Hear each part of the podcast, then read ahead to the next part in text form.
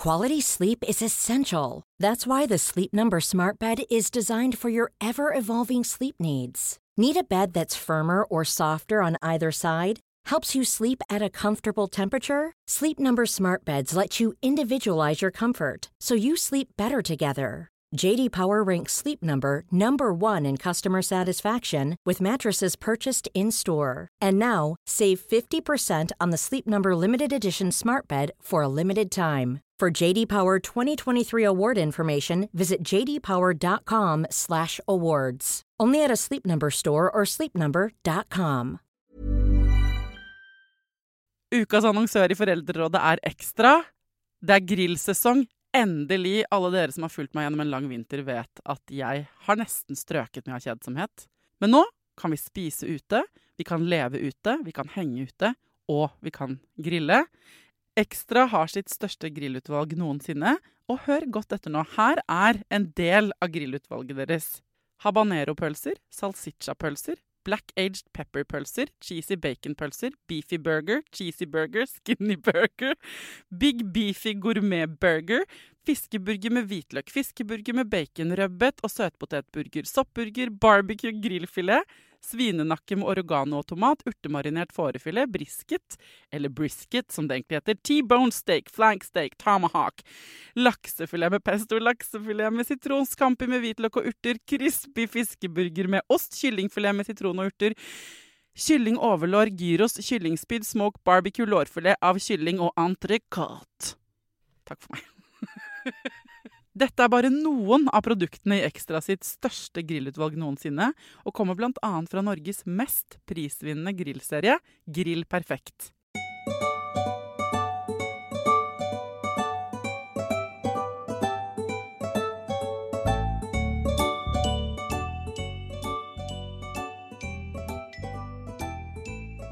Hjertelig velkommen tilbake, kjære Torbjørn. Altså favorittfødselslegen til denne podkasten. Det er så hyggelig å være tilbake og sitte her i dette varme, lune, koselige studio rett ut fra den eh, våte, triste, grå førjuls-Oslo. Ah, fy fader. Vi startet i dag med å snakke om været, begge to. Får litt agg. Eh, Det er ikke egentlig vår stil å klage, men nå begynner det å gå på nervene løs, ass. Men nå er det også bare en uke igjen til jul, da. Ja, det er koselig. Så håper vi snøen kommer. Du, eh, det er um, Siden forrige fredag så har det rent inn med dobbelt så mange spørsmål og takkemeldinger, og folk får ikke nok av deg. Jeg føler at jeg burde egentlig startet en egen Dr. Torbjørn-podkast hvor jeg bare stiller deg spørsmål om ting. Det er utrolig hyggelig, men og det er utrolig fint at det er så engasjement.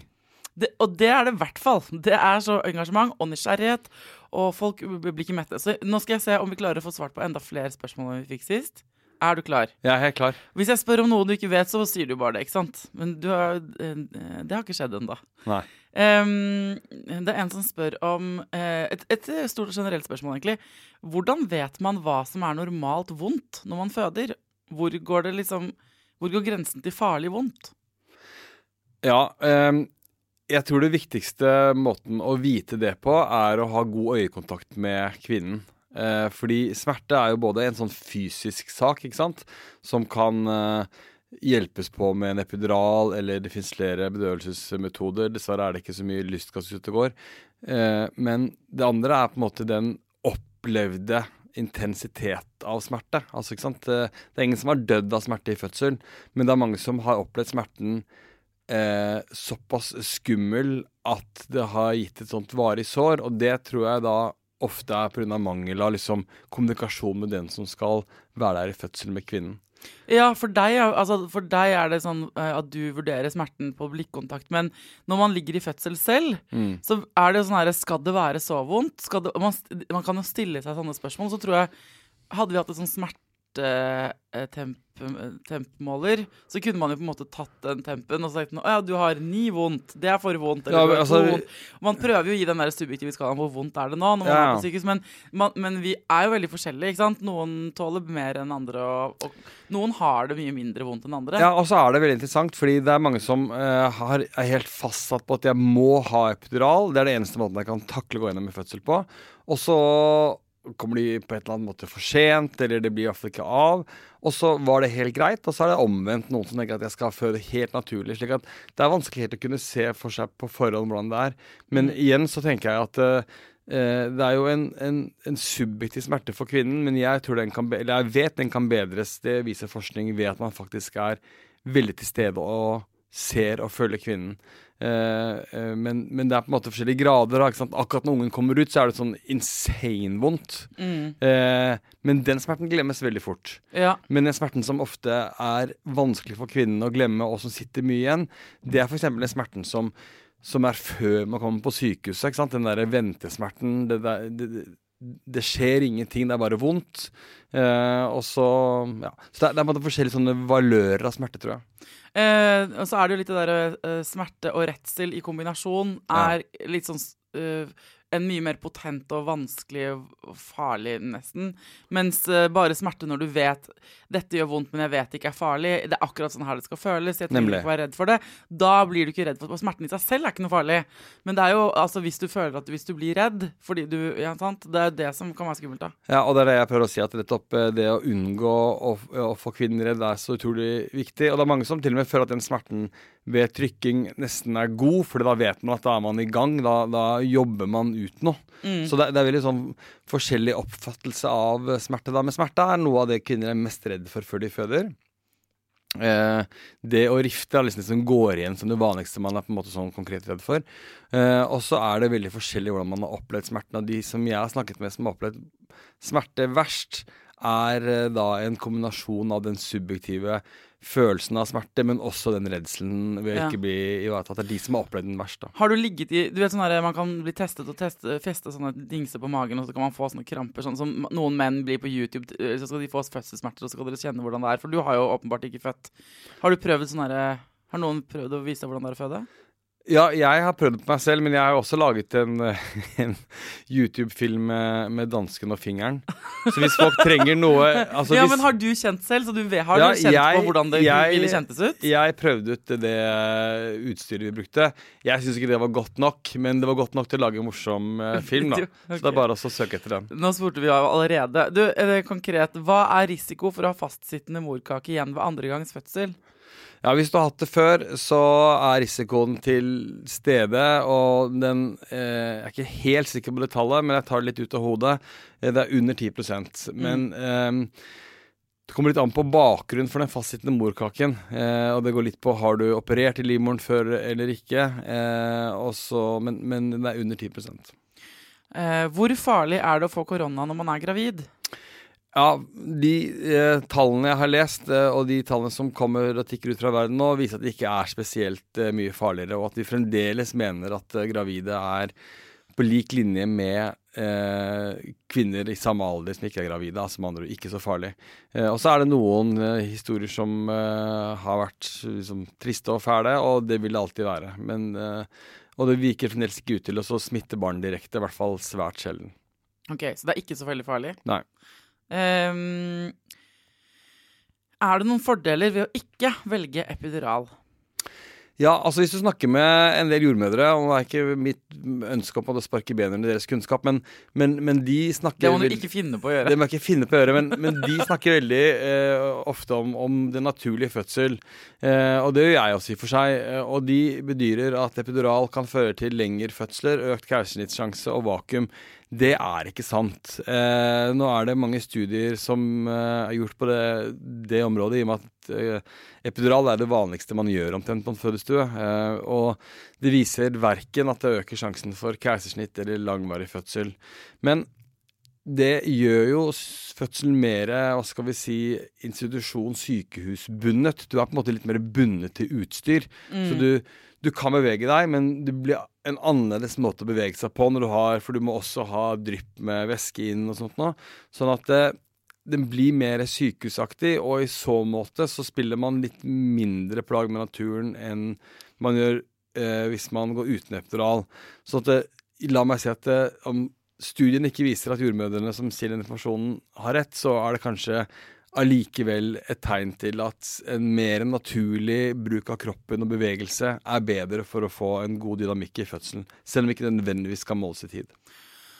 Eh, bra. Det er en som spurte eh, også Den meldingen har jeg ikke foran meg nå, men som, apropos det med epidural, som sa at hun hadde ved en anledning eh, fått morfin.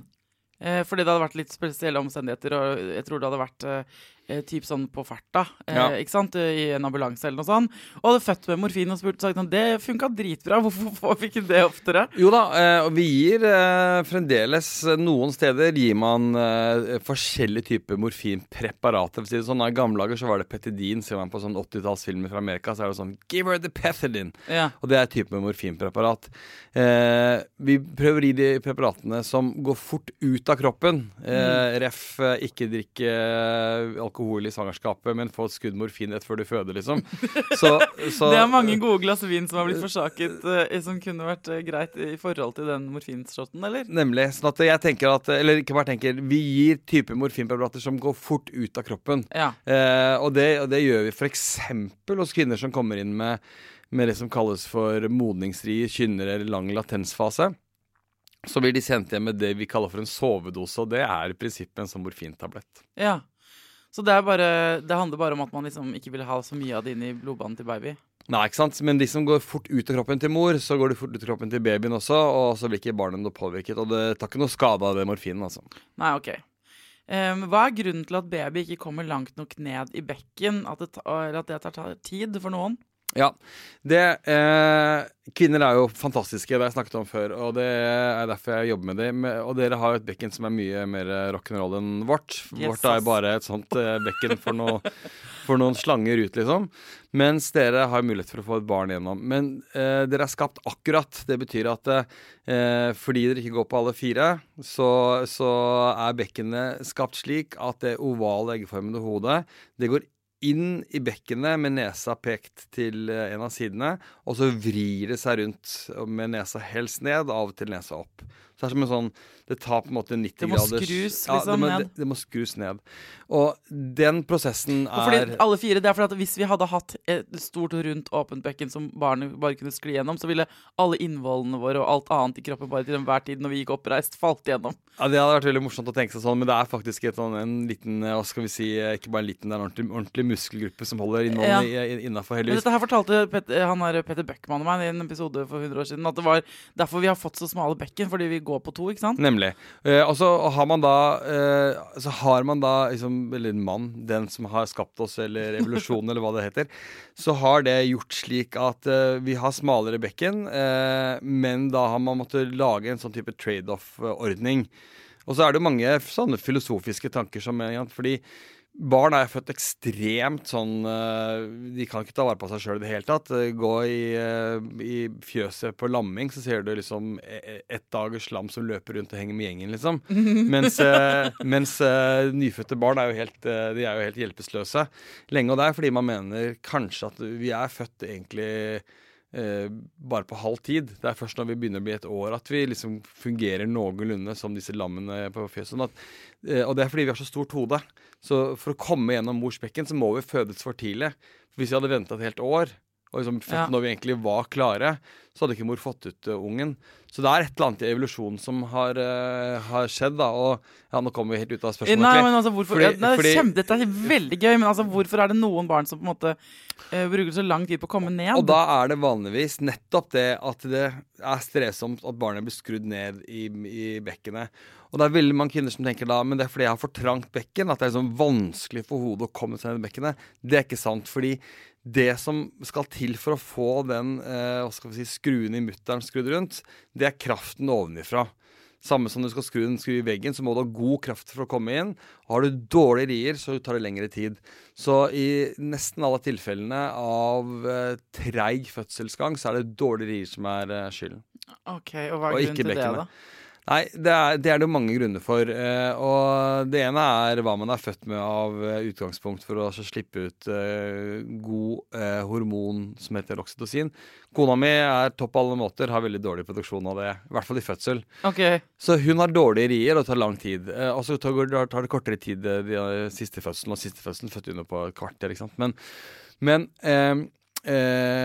noe annet som gir dårlige rier, det er f.eks.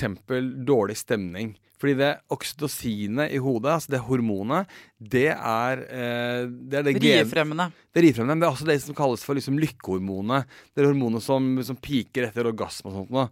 Sånn at hvis man, jeg har tenkt mer og mer på da, hvis man, hvis man eh, øker stresset f.eks. på fødestuen, så blir det mindre produksjon av det hormonet. Og eh, jeg har reflektert over mine egne handlinger. da, For når jeg kom inn på fødestuen for eh, ja, nå er det liksom snart eh, 17 år siden, jeg var liksom helt dødsgira, skulle ungen ut og ropte og skrek og gi På meg ditt eget baken- barn? Eller nei, Nei, nei, på andres barn? På Ja. andres barn. Så, så ble alltid riene borte. Ja. Og så har jeg skjønt etter hvert at det er fordi jeg da skremte de bort. Så Du det kom er inn og skremte bort folks rier. Altså, jeg mente jo å være entusiastisk, og du kan sikkert se Ja. for deg meg på 17 år Ja, siden litt sånn absolutt. «Wow!» ikke så, Er vel ikke så ulikt sånn som du er nå, på en måte? Nei, men når jeg kommer inn nå, så er, er jeg faktisk stillere. Ja, Jeg er sånn Hei, så flink du er. Og så jeg, liksom heier mer fram. ja. Og så sier jeg liksom Nå må du trykke skikkelig så og så mye. Så ikke som jeg legger i vakuum, og da pleier hun å komme til mål, da. Men, men det at jeg senker stemmenivået, Ja. ser på kvinnen, holder på henne osv., det gjør noe med hennes oksytocinproduksjon. Så tilbake til spørsmålet. Noe av det jeg tror er veldig vesentlig og viktig, og dette er altså målbart i forskning på samme måte som det med, det med smerter, så er det det at tilstedeværelse hos jordmor spesielt, det gir kortere fødsler og mindre behov for smertestillende. Helt beviselig. Så det sier noe om effekten av ro, øyekontakt eh, eh, og tilstedeværelse. Eh, det hjelper veldig på treig fødsel. Eh, har hørt at hver kvinne har hver, har sin, hver sin graviditetslengde. At vi har liksom ulikt, for hvis Man sier jo sånn at det er så mange uker, og det er dagen du har termin, men det er jo en normalbestemt. Er det sant at vi har sånn ulike individuelle liksom, fødselslengder? Ja, de, de fleste ligner på seg selv, og det her har vi tatt opp en gang i en podkast før, og da er det mange som har blitt helt fortvilet, for vi snakket om overtid en gang, så sa Ja. jeg at eh, noe sånt som at uh, du ligner mer på deg selv enn naboen. Eh, og da var det mange som bare mistet helt motet, fordi de tenkte at ok, den første kom eh, ni dager over, men neste gang blir det vel bedre. Men de ligner mer på seg selv enn naboen. Det er sant. Ja. Sånn at det, man har liksom mer eh, sin måte å være gravid på. Um, så har vi fått flere spørsmål fra Eva Rose, fødselsfotografen, som er hele verdens beste person. Hun sendte meg hun bare Her er spørsmål til Torbjørn. Så det er, vet, dette er name-dropper, at det er hennes spørsmål. Um, eh, hun sier det er en økning av igangsatte fødsler. Eh, har eh, sant, altså, ja. Det, hvorfor det? Har helsepersonell blitt mer redde med årene? På, på, på, Nei, det har vi ikke. eh, Men det er rett og slett eh, si, eh, ytre påvirkning eh, av bever og dårligere art. eh, For, for å ta liksom bedre først. Og så, så er det Det gjøres jo hele tiden studier for å optimalisere helsevesenet. Det gjøres jo på koronaen og hva, Mm. hva er riktig, hva er ikke riktig, sånn, osv. Uh, og eh, et eksempel for eksempel var eh, når eh, vi eh, gjorde en stor studie på hva skjer med kvinner som har høyt blodtrykk eller svangerskapsforgiftning. Eh, hvis vi venter og bare lar de gå spontant til fødsel, eller starter i gang. Og når svaret på den studien viser at det er vesentlig bedre helse og både for mor og barn ved å starte i gang til og med tre uker før, og det øker ikke kjærlighetsfrekvensen, så er det på en måte uetisk å ikke gjøre det. Hvis man kan tenke at den verste Fordi akkurat det med høyt blodtrykk og svangerskapsgiftning er den største hva skal vi si, dødbaren blant fødende i verden. Så da må man på en måte følge det rådet. Så der kommer det da en del inn som vi må indusere. Også, Men kan det bli for mye igangsettelse òg? At det blir Ah, litt for gæren? plankekjøring? på en måte sånn, pff, Jeg tror vi setter deg i gang, jeg. Ja. At, det er sånn, at det er kanskje det hun tenker. Sånn, det er litt fort En ting er hvis det er helt sånn herregud, det er svangerskapsforgiftning, det er viktig at ungen må ut, det er dette eller dette. Det tror jeg ingen vil sette seg imot, men at rutinen kanskje har blitt litt at man fortere går til igangsetting nå. Ja, eh, det er nok riktig. Og så er det dette med overtid. Jeg skal svare på det ordentlig, men så er det dette med overtid også. Det er Når jeg begynte, så gikk man eh, 42 pluss to dager over, og så satte man i gang etter det. Nå er det liksom 42 pluss 0, og så er det tendenser til at det bare er 41 uker. ikke sant? Så der er det altså en del som kommer. Og det, det er både forskning, det viser at det redder noen barn ved å ikke gå 42 pluss 2.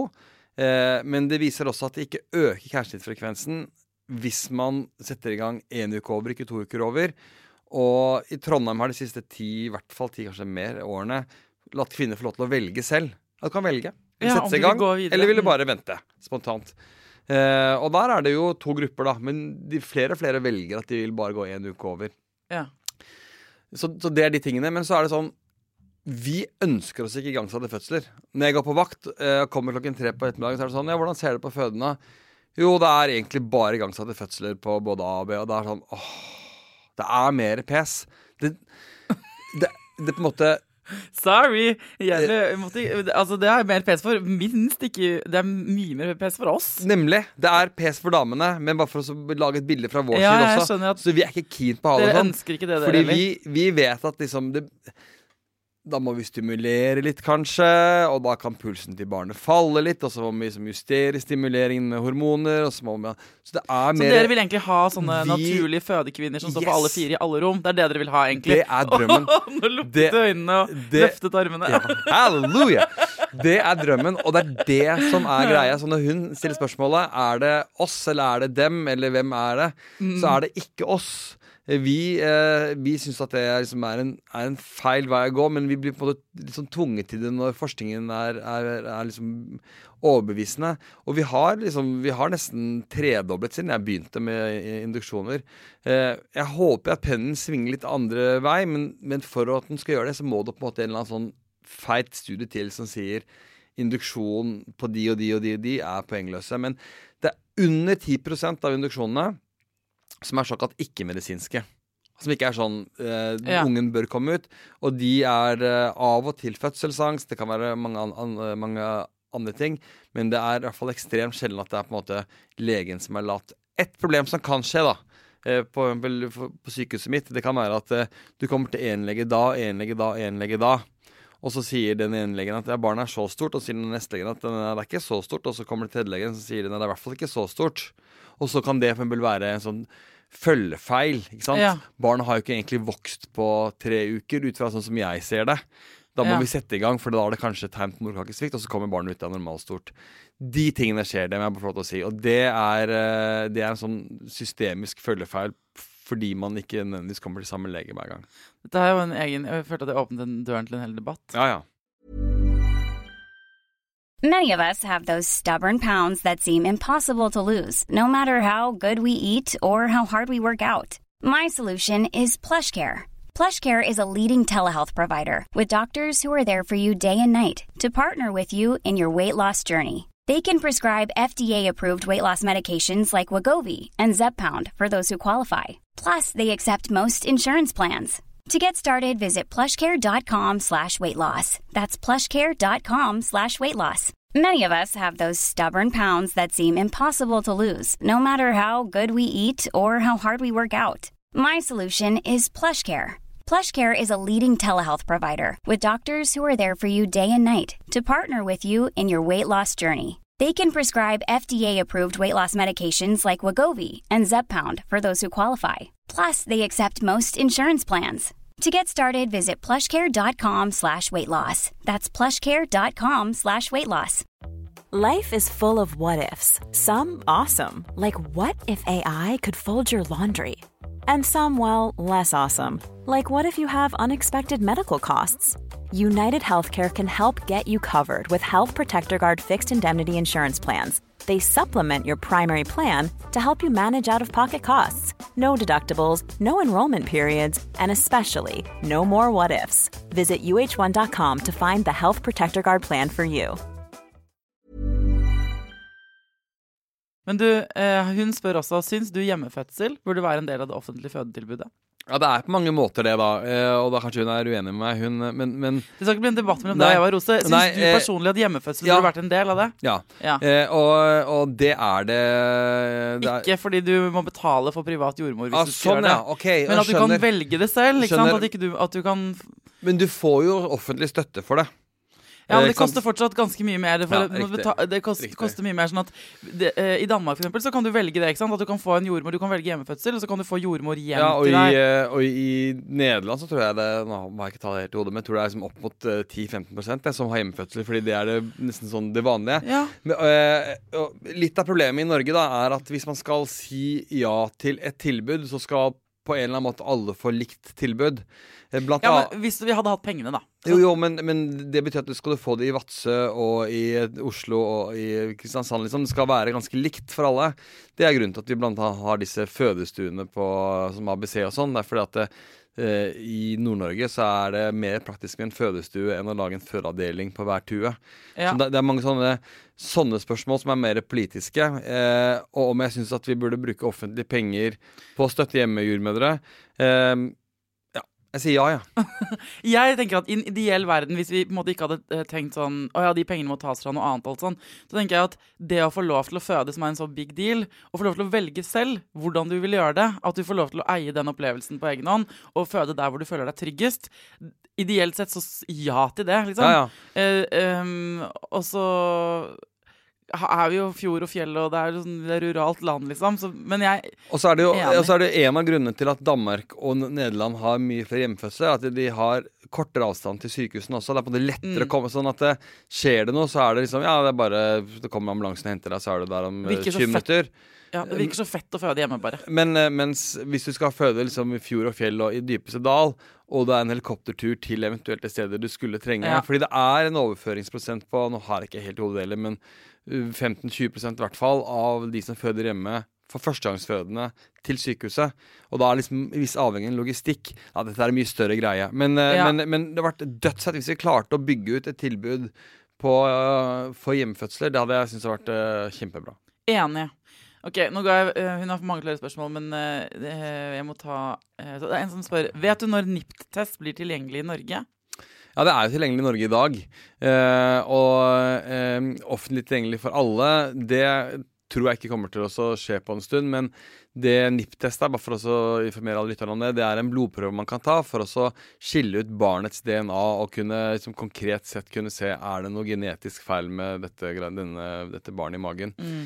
Eh, og, Det er jo en politisk avgjørelse at man ikke får det for jo, alle. men, men uh, avgjørelsen er i og for seg tatt at uh, nå, fram til nå så har man måttet være 38 for å kunne få såkalt nakkefoldsundersøkelse, eller for å få liksom, vurderinger for å se om det er noe galt. Og så har det vært eh, en undersøkelse med ultralyd, som har vært kombinert med en blodprøve, som er bare vesentlig dårligere enn NIPT. Og så har man fått et forhåndstall, og så har man tatt fostervannsprøve, som jo er en inngripende ting. Da stikker man nål inn i eh, fosterhulen. Og nå er den liksom fostervannsprøven borte og nipt inn. Slik at de kommer til å fortsette å gjøre tidlig ultralyd, og nå blir det tilbud til alle. Ja. Så nå per i dag så er de som er under 38, de fikser det selv privat. Eh, og de som er 38 pluss, de får det på sykehuset. Nå blir det tilbud til alle, men det kommer til å ta litt tid. Vi tror ikke vi er i mål med det før kanskje over neste sommer. Og hvis det er noe som helst tvil på tidlig ultralyd, så vil den tvilen bli vurdert med NIPT. Så på mange måter så er det på en måte indirekte innført. Og så kan man diskutere er det ikke best å bare droppe den der tidlig ultralyden og ta NIPT. Jo, men den er også ment for å kunne stille liksom andre diagnoser enn bare genetikk. da. Så eh, svaret er liksom sånn politikersvar. NIPT fins, NIPT er tilgjengelig for alle, men det er en kronglete vei inn fremfor å bare stikke på klinikk og ta en blodprøve i Danmark. Er det lettere å sette i gang fødselen på andregangsfødende? Ble satt i gang eh, med første pga. overtid, skriver igjen. Først med ballong uten at det hjalp, og så med pille. Og jeg håper så innmari å slippe modningspille neste gang. Kan man f.eks. gå rett på å ta vann på termin? Ja. Eh, det kan man, og svaret er ja. Det er lettere å bli satt i gang. Det, det går vanligvis mye greiere. Eh, og så er det slik at det er mange veier til rom for å komme For å få barnet ut. Eh, vi er nok litt sånn fastsatt at liksom den spikrede oppskriften i boka er den som er best. Og den er i og for seg skrevet i boka også fra kloke hoder og folk som eh, har studert og sett mange studier. Men mange studier viser at man ender opp med samme gode resultater om man gjør det sånn eller slik. Slik at jeg har flere damer som jeg skipper de eh, modningspillene, men f.eks. kombinerer ballong og, og ta vannet, og så, og så går det helt fint. Ja, så det, det er gode sjanser at det går raskere. Og det, og det er det mange land som gjør. Det er mange land som har ballong istedenfor pillene. Så vår hybridløsning med ballong, piller og ta vannet, det er liksom litt sånn norsk stil, da. Ja. Og mm, ja, her var det det morfinspørsmålet. Skal vi se, jeg må scrolle. Eh, ja, og så er det flere som spør om fødsel nummer- to. Jeg må si at Vi har laget en episode som, egentlig, som heter Fødsel nummer to. Mm. For det er flere som lurer på sånn, er det sant at uh, nummer to går fortere. Her var det en som spurte om det igangsettelse, men her er det en annen som spør om det liksom er vanlig fødsel. da, ikke satt i gang. Eh, og det er jo fordi at kroppen Er det ikke sånn at sånn, du har fire barn og din kone Du sa i stad at hun siste, du fødte sistemann på et kvarter. Det, var, det gjorde hun vel ikke? Nei, det var faktisk, Men at det, går fortere og fortere, var det Eh, Det var faktisk én time og et kvarter, da. Men det var én time og et kvarter fra det var en liten fingeråpning til lungene var ute. Så det, det, det gikk unna. Ja, det er en annen dynamikk. altså. Dette her er liksom, sånn tallstudier på om man kan se grafer av det ene med det andre. Så er det en annen dynamikk. Og liksom, ja, om det går dobbelt så fort eller ikke, det, ja, det går, det, det, Man skal i hvert fall tenke seg at det går eh, vesentlig raskere. Du, eh, så er det, eh, dette er også et spørsmål flere har sendt inn. Hvordan eh, skal man takle å føde alene? Enten at det er fordi man ikke har barnepass eller pga. korona. Hvordan kan jeg best mulig få til en fødsel alene når du ikke har den som kjenner deg best ved din side? Og hvordan kan jeg forberede meg? Altså, For noen kvinner så er det jo planlagt alenefødsel fordi de er alene med graviditeten. Også for andre så kan det være andre grunner. De, det, det skal sies at du må ikke ha med deg nødvendigvis partner eller barnefar eller hva det er som på fødsel. Du kan jo ha med deg en venninne eller en mor eller en, en annen du stoler på, og det, og det kan være en kjempefin opplevelse, det. Og så er det de som på en måte er helt alene, da. Eh, Og som enten velger det, eller som ikke egentlig ønsker det, men som, eh, Så ble det eh, sånn. ble det sånn. Eh, vi, vi Jeg er jo veldig stolt av jordmorgjengen, og du kan si at det, det er veldig eh, Altså, de aller fleste på et vaktteam tenker jeg passer for den eh, enkelte kvinnen. Men man sitter jo på liksom vaktrapporten og sier OK, så er det hun på stue tre, hun er alene. Og da er det faktisk slik at det, hvis det er flere å velge mellom, så, så plukker man ofte en person som, som man tenker vil liksom matche den kvinnen, da. Ja. Så du er ikke alene. Så du er jo ikke alene, og, og, og den kontakten du får med den jordmoren, er jo et fremmed menneske, men min opplevelse er at man kommer seg veldig fort nær. Mm. Eh, og, og jobben til jordmor er jo på en eller annen måte å gå litt nær og gå litt inn i ting. Eh, og eh, den kontakten man får med jordmoren eh, på fødestund, er det mange av de som har vært alene, som har referert, referert til at liksom, det har vært godt. Og, og eh, derfor så blir du egentlig ikke alene. Nei. Men hva, hvordan, eh, altså, hvordan få til en best mulig fødsel alene vil jo være da å være i altså, Da må man jo kommunisere da med den jordmoren som er der. ikke sant? Ja. Og, så når du som fødekvinne kommer inn og bare 'jeg skal gjøre dette alene', så vil jeg tro liksom det der å snakke om hva du trenger. For det er ingen der som kjenner deg og dine signaler fra før. Så selv om de er gode til å lese signalene dine, så er det noe med å bare ja, være ekstra tydelig på dem. Hvis du vil Ja, ja. så må du si det. Og hvordan forberede seg. Uh, om man vet man må føde alene. Har du noen Ja, jeg, altså jeg tenker dette her med å skrive sånt fødebrev er veldig fint. Fordi at da sitter man på å si, edruelig på, på, i stua si og liksom tenker og reflekterer. Når man kommer inn i en fødsel, så kan det være vanskelig å kommunisere de tingene. Og så er det og så reagerer man forskjellig på, på stress. ikke sant? Noen blir veldig stille, noen eh, snakker mye, noen blir redd. altså Det er et eller annet man beskriver. Hvordan er jeg i situasjoner som jeg eh, er redd for å bli stressa i? da? Ja. og skrine litt i de tankene der. For det kan godt hende ikke sant, at hvis man reagerer med å bli aggressiv, da, blir liksom fort sint, så, så, så er det ikke sikkert at man jordmor en heads up på det. ja, Jeg er egentlig ikke en sinna person, men når jeg blir redd, blir jeg sint. Ja. Så sånne ting kan være som eh, Kan, kan hjelpe jordmoren til å skjønne eh, situasjonen. Altså det, det er nok eh, lurt. Og så er det jo slik at de fleste som er i fødsel, de, de, og har med seg en partner, der er det jo partneren litt sånn ansvarlig for eh, det man har lyst på, da. Ja, Ja. Snacks. Ja, energibarer og, og sånt noe. Ja. Slik at uh, disse tingene her er lurt å forberede seg på. Men, men bare vit det at du, det, er, det er virkelig uh, ikke en følelse av å være alene på fødestuen. Nei, vet du hva? Jeg fikk en melding tidligere fra en lytter som hadde eh, som fortalte at hun hadde skulle føde alene, og så hadde hun tatt med seg Så skrev hun at jeg tok med meg en, en dame jeg ikke kjente. Så tenkte jeg sånn, Nei, men det må jeg høre mer om. Så jeg spurte sånn, hva mener du ikke kjente? Eh, og så fortalte hun at hun hadde møtt uh, henne på Tinder. Og skrevet med henne på Tinder. Og skrevet sånn jeg, uh, Og jeg skal føde. Og så hadde de kommet fått sånn god kontakt på melding. Og så hadde hun, denne fremmede kvinnen, da, sagt sånn Men jeg kan bli med. Jeg, blir med, jeg kan bli, være din person. Så hun hadde tatt med seg Altså En venninne fra internett, på en måte. De hadde møttes og så hadde blitt med på fødsel. Og det hadde vært den beste hjelpen. Og jeg ble sånn rørt av den meldingen. Der har uh, to liksom, kvinner som ikke kjenner hverandre, liksom vært sammen i det rommet i sånn her, verdens største opplevelse. Og det hadde vært superfint. Altså Nå vil jeg kanskje ikke anbefale bare liksom legge ut på Finn at du trenger en fødselspartner. Det er ikke nødvendigvis verdens beste mennesker som, uh, som dukker opp da.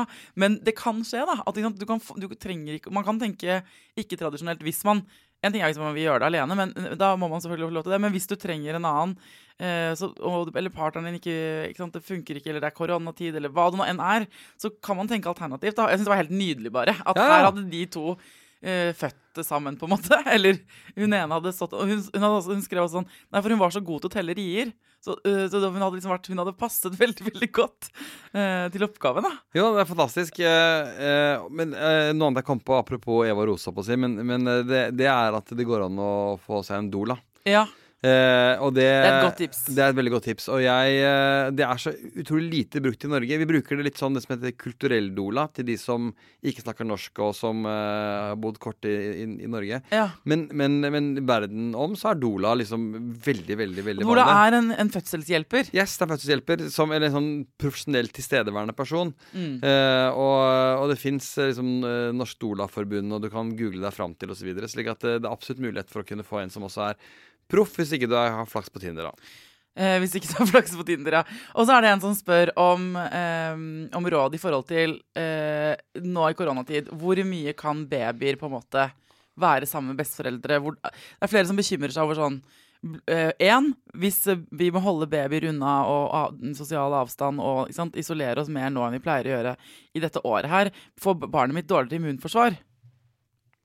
Ja, Dette er ikke mitt uh, fagfelt egentlig, uh, fordi jeg er ikke barnelege eller infeksjonsmedisiner. Men, men uh, jeg tenker jo at det er en utfordring som sikkert en eller annen sånn koronakommisjon kommer til å nevne en eller annen gang. fordi vi er jo eh, vi, altså Immunforsvaret vårt blir jo styrket av at det får utfordringer. Jeg snakket med en eh, immunolog om dette, og så sa hun eh, det, det, kommer tider igjen hvor unger skal spise jord og dritt ja, ja. og alt sånt der. Så det er ikke noe farlig om det er liksom et år hvor vi bruker mye antibac. Men det var litt på litt større unger, da. Ja, ikke sant. Eh, altså, men så tenker jeg jo at disse ungene de, de krabber langs gulvet og klarer å spise litt møkk og suge litt på noen skitne leker og sånt noe uansett. Ja, det kommer de sånn til å få til. Det, det går nok, eh, går nok bra hva gjelder småbarn og besteforeldre, så, så, tenker jeg at liksom check out FHIs sider. Men, ja. men, men min, min, forståelse da, av dette her Nå har jeg hva skal vi si, sånn mellomstore til store barn i forhold til eh, mine foreldre. Og mine eh, eldste barn er jo liksom tenåringer og lever livet sitt. Sånn at eh, de skal slippe å være på fanget til liksom, eh, min mor når hun var nyoperert i, eh, i høst. Men eh, ellers så tenker jeg jo at det er ganske ufarlig. Ja, for eh, spørsmålet fra eh, sånn, julespørsmålet her da, er på en måte Hva er rådene til samvær med nyfødt barn nå i koronatiden? Altså besøk av familie etter at man har kommet inn fra sykehuset. Hvor lenge må man vente? Er det mindre risiko desto flere uker med tanke på baby, da? Altså mm, her tenker ja, ja, man på baby. Ja, eh, kan de få holde baby? Skal man besøke med én meters avstand? Bør de ha på munnbind? Her, eh, denne mammaen tenker at her er det babyen som er det sårbare. Ja, ja. ikke sant? Og, og, og, barna er sårbare, men de er ganske tøffe når de er nyfødt og når de blir ammet. Hvis hun ammer i tillegg, så har jo de en sånn sinnssykt skjold av immunforsvar rundt seg. da så jeg ville ikke vært bekymret for smitting til babyen, egentlig. Nei, for det er mer andre veien. Man er, det er, redd for smitting, veien, til besteforeldre. Sånn at, sånn at uh, Uten at det igjen her er mitt fag, og jeg lar meg gjerne arrestere hvis det sitter noen fagpersoner som kan eh, bedre, men, eh, men eh, for guds skyld, la besteforeldre holde det nyfødte barnet. Ja, jeg husker Vi snakket om dette her i våre, så da var det sånn det er ingenting som tyder på at små barn har noe Jo yngre du er, jo bedre rusta er du mot korona, på en måte, ja, ja. svarte du da. Ja. Sånn at det er ikke den veien det skal gå, den. Altså, men Og en mamma og et nyfødt barn og en pappa, de har jo ofte vært ganske isolert fra før. Sånn at Hvis du har sendt babyen rundt i mange familieselskaper, og mange tanter og onkler har hostet og nyst på babyen, så må du antipakke babyen før du kan sende den. Nei, da. nei men, men du kan, du må, kan, det er det du må passe på, at ikke babyen din eh, eh, på en måte blir smittebærer til eh, andre familiemedlemmer. Men babyen i seg selv er jo ikke Der er det jo ikke så farlig. Ja, barn er det ikke så farlig med, men, men, eh, men eh, så tenker jeg også at det, det, som har skjedd i denne pandemien, her, at vi har blitt litt mer sånn fornuftig. ikke sant? Vi, vi driver vi, vi, å ha, vi skal jo ikke ha disse gedigne juleselskapene med 40 onkler tonter tanter og babyer som går fra fang til fang.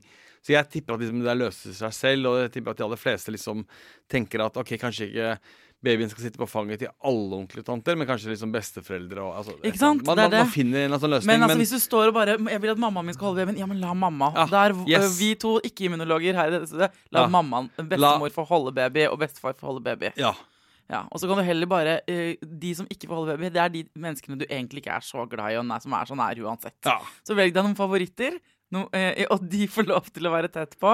Og så slipper dere unna. Det er ingenting som er en bedre anledning til å slippe unna litt mer sånn perifere mennesker du ikke vil ha så tett på deg uansett. De kan få vente til neste runde. Helt riktig. Når våren kommer, sola kommer, eh, og det, sant, koronaen blir borte, og livet blir bra igjen. For det kommer til å skje, Å, Torbjørn. jeg gleder meg så Jeg innmari til det, gleder meg så sykt til det, jeg òg! Da skal jeg klemme deg, og så skal vi kanskje til og med drikke vin Ja, ute. ja. Det, skal har jeg lyst til. Ja, ja. Ok, det, takk for at dere sender inn alle spørsmålene deres. Nå skal eh, du få være her under avslutningen. Dette er liksom eh, siste spesialsending før jul. Um, og eh, Så takk for at dere sender inn eh, altså, så mange spørsmål til Torbjørn. Han er jo her, han, så hvis det er sånn Fader, du svarte ikke på spørsmålet, jeg lurer veldig på dette. Eh, det er ikke siste gang jeg kan ringe til Torbjørn, men han skal få lov til å ha en juleferie, han også. Så har vi avtalt at du skal komme tilbake og snakke om fødselsskader.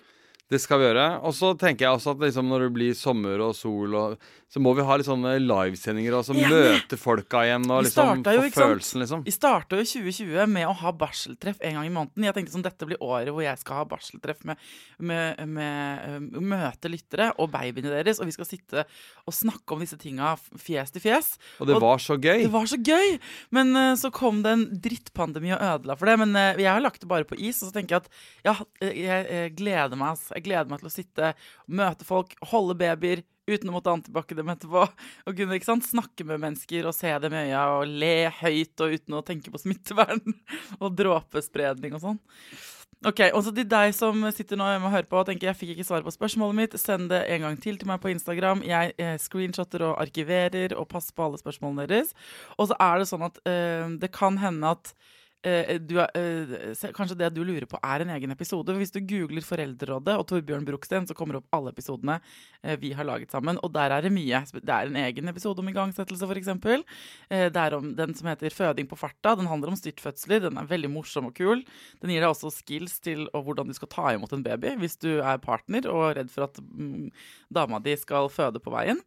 Eh, sånn at det er mye gull i arkivet. Eh, så håper jeg dere får en koselig julete helg med lave skuldre. Eh, og spi, spis noe. Altså, dette er tiden for å spise problemene sine. Eh, Når været er kjipt og eh, ting er kjedelig. Lag noe koselig. Lag noe koselig hjemme. Det er mitt beste råd. Jeg, kanskje banalt, men det er mitt beste råd.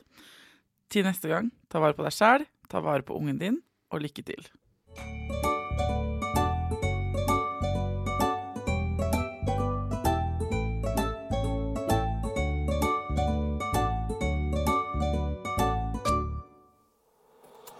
Produsert av Rubicon.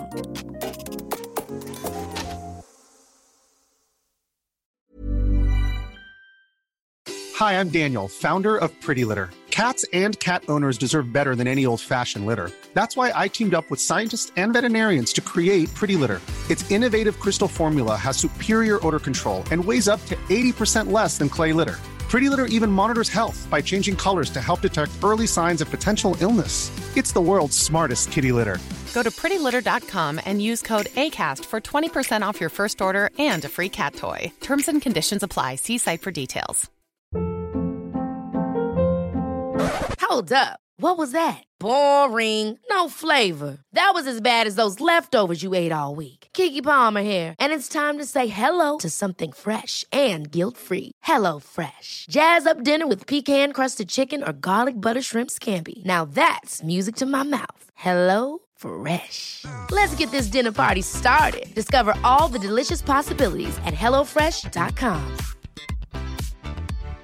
Hi, I'm Daniel, founder of Pretty Litter. Cats and cat owners deserve better than any old fashioned litter. That's why I teamed up with scientists and veterinarians to create Pretty Litter. Its innovative crystal formula has superior odor control and weighs up to 80% less than clay litter. Pretty Litter even monitors health by changing colors to help detect early signs of potential illness. It's the world's smartest kitty litter. Go to prettylitter.com and use code ACAST for 20% off your first order and a free cat toy. Terms and conditions apply. See site for details. Hey, it's Paige DeSorbo from Giggly Squad. High quality fashion without the price tag? Say hello to Quince. I'm snagging high end essentials like cozy cashmere sweaters, sleek leather jackets, fine jewelry, and so much more. With Quince being 50 to 80% less than similar brands. And they partner with factories that prioritize safe, ethical, and responsible manufacturing. I love that. Luxury quality within reach. Go to quince.com slash style to get free shipping and 365 day returns on your next order. Quince.com slash style.